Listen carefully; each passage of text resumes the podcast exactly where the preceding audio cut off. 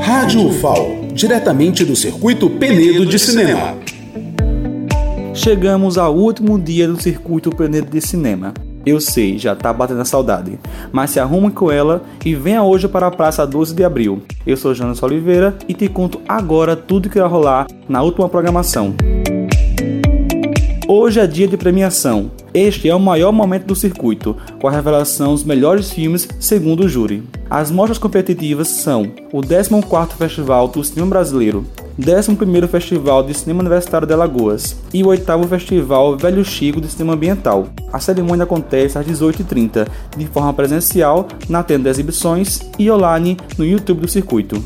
Seguindo a programação do dia, o filme Marighella emocionou um público em sessão lotada na sexta-feira. Se você não pôde ir, se liga na oportunidade. Uma nova exibição acontece neste domingo a partir das 14 horas. A Feira de Empreendedores Culturais também estará na Praça 12 de Abril, a partir das 16 horas. A Mostra do Longa-Metragem Nacional terá sua última exibição às 18 horas, com o filme Correndo Atrás. O ator Francisco Gaspar estará presente para o debate. A Super Noite não poderia faltar. A trilha sonora das últimas horas do circuito será tocada pelo DJ Sick, a partir de 21 horas com essa programação, nos despedimos da 11ª edição do Circuito Penedo de Cinema. Obrigado a todos que acompanharam a Rádio FAO nessa semana especial.